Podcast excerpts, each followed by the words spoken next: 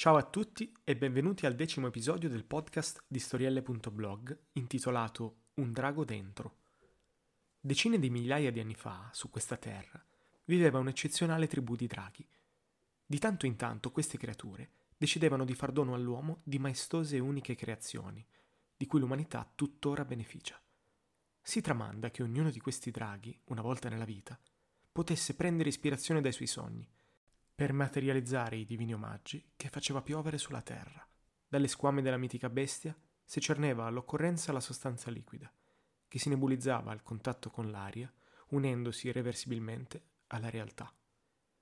Prima dell'estinzione della divina specie, all'essere umano fu fatto un ultimo dono, qualcosa destinato ad accompagnarlo per l'eternità. Willem aveva fatto di nuovo lo stesso sogno quella notte era in quel corridoio buio, sarà stato il 700, massimo 750 d.C. La sua spada era così lunga che quasi toccava terra e i rubini sull'elsa riflettevano sulle mura della caverna, irradiandola di un rosso reale. Stanco morto, le sue gambe si muovevano per inerzia e i capelli, bagnati dalla fragorosa tempesta che aveva affrontato l'ultima notte del suo viaggio, gli cadevano sulla fronte, ostacolando parte della visuale del suo occhio destro. Era lì, davanti a lui, bianco, con macchie di una sfumatura color arancio tendente all'oro. Proprio quando finalmente si avvicinava all'uovo, questo iniziava a splendere fino ad accecarlo, e quando la sua mano era praticamente a meno di un centimetro da quel miracolo, lui si svegliava. Era il momento di mettere per inciso quelle sensazioni. Decise di raccontare la sua storia come meglio sapeva fare.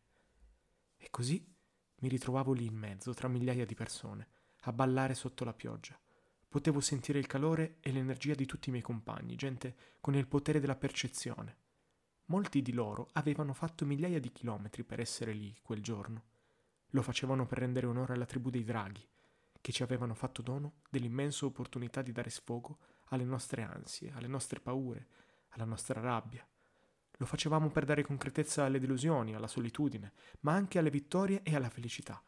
Lo facevamo per la musica, orchestrava la danza del drago e noi eravamo riuniti per il nostro tributo, che sapevamo essere troppo piccolo per un dono così grande da renderci invincibili per qualche ora.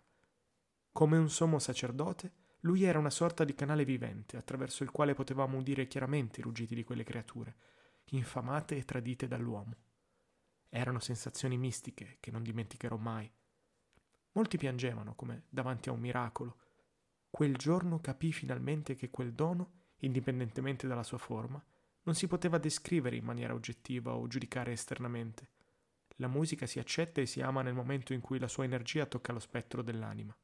Molti anni dopo mi ritrovai per caso in quella città e sentii parlare due amici che ricordavano commossi quell'evento, a cui anch'essi parteciparono.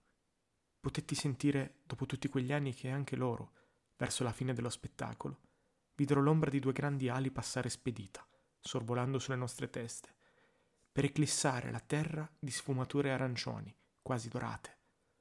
Il tutto durò solo qualche istante, dove la pioggia fu come nebulizzata. Spero che nessuno dimentichi che sono stati i draghi ad insegnarci a condividere i sogni. Questa storiella, un drago dentro, esprime quelle che sono le mie sensazioni circa la nascita della musica, ovvero in particolare io ho cercato di ehm, descrivere che cosa significa per me la musica, ascoltando tantissimi generi, qui tra tutti la musica elettronica, la musica art style, la musica techno, che sono quelle che mi piacciono di più, ma anche il rap, piace anche la musica classica, la musica pop.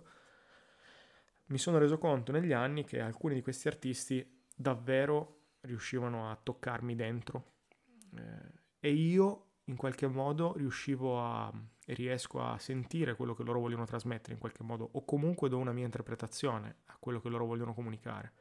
È come se mh, in alcune canzoni, in alcuni testi, io riuscissi a sentire quello che loro hanno provato mentre la scrivevano, mentre incidevano il pezzo, mentre eh, si gustavano i riascolti, durante Ehm, riesco a sentire in qualche modo quello che hanno provato durante il percorso che li ha portati a creare dei pezzi. Riesco a vedere le fatiche che hanno fatto per, che hanno incontrato durante il percorso del, dell'incisione di, di, una canzone e questo in qualche modo mi, mi ha sempre eh, commosso. Eh, quindi se da un lato loro eh, esprimono dei concetti in cui noi mh, ci ritroviamo quando ascoltiamo delle canzoni, dall'altro lato eh, ci sono anche delle emozioni eh, da, da, parte degli artisti che quando le canzoni sono di un certo tipo anche chi le ascolta riesce a sentire.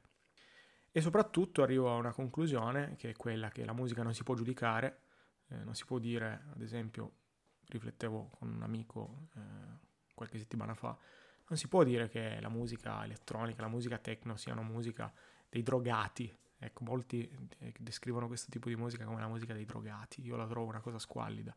Eh, ogni musica ha una, una, una, sua eh, forma, delle cose da trasmettere che eh, devono essere rispettate, che non possono essere descritte oggettivamente e che hanno un significato per i singoli che le ascoltano. Sono una forma d'arte che va accettata, capita. E non è detto che una canzone possa avere lo stesso significato per più persone e non è detto che una canzone, anche eh, se non è il genere più di moda in quel momento, non possa trasmettere qualche cosa. E quindi è un po' anche uno sfogo da parte mia eh, di, che, che, voglio appunto dare una definizione, sempre comunque personale, eh, gridando al mondo che eh, diciamo, non c'è una, uh, un modo solo di vedere la musica, di ascoltare la musica, ma ce ne sono tanti e questo è il mio. E per questa storiella è tutto, alla prossima.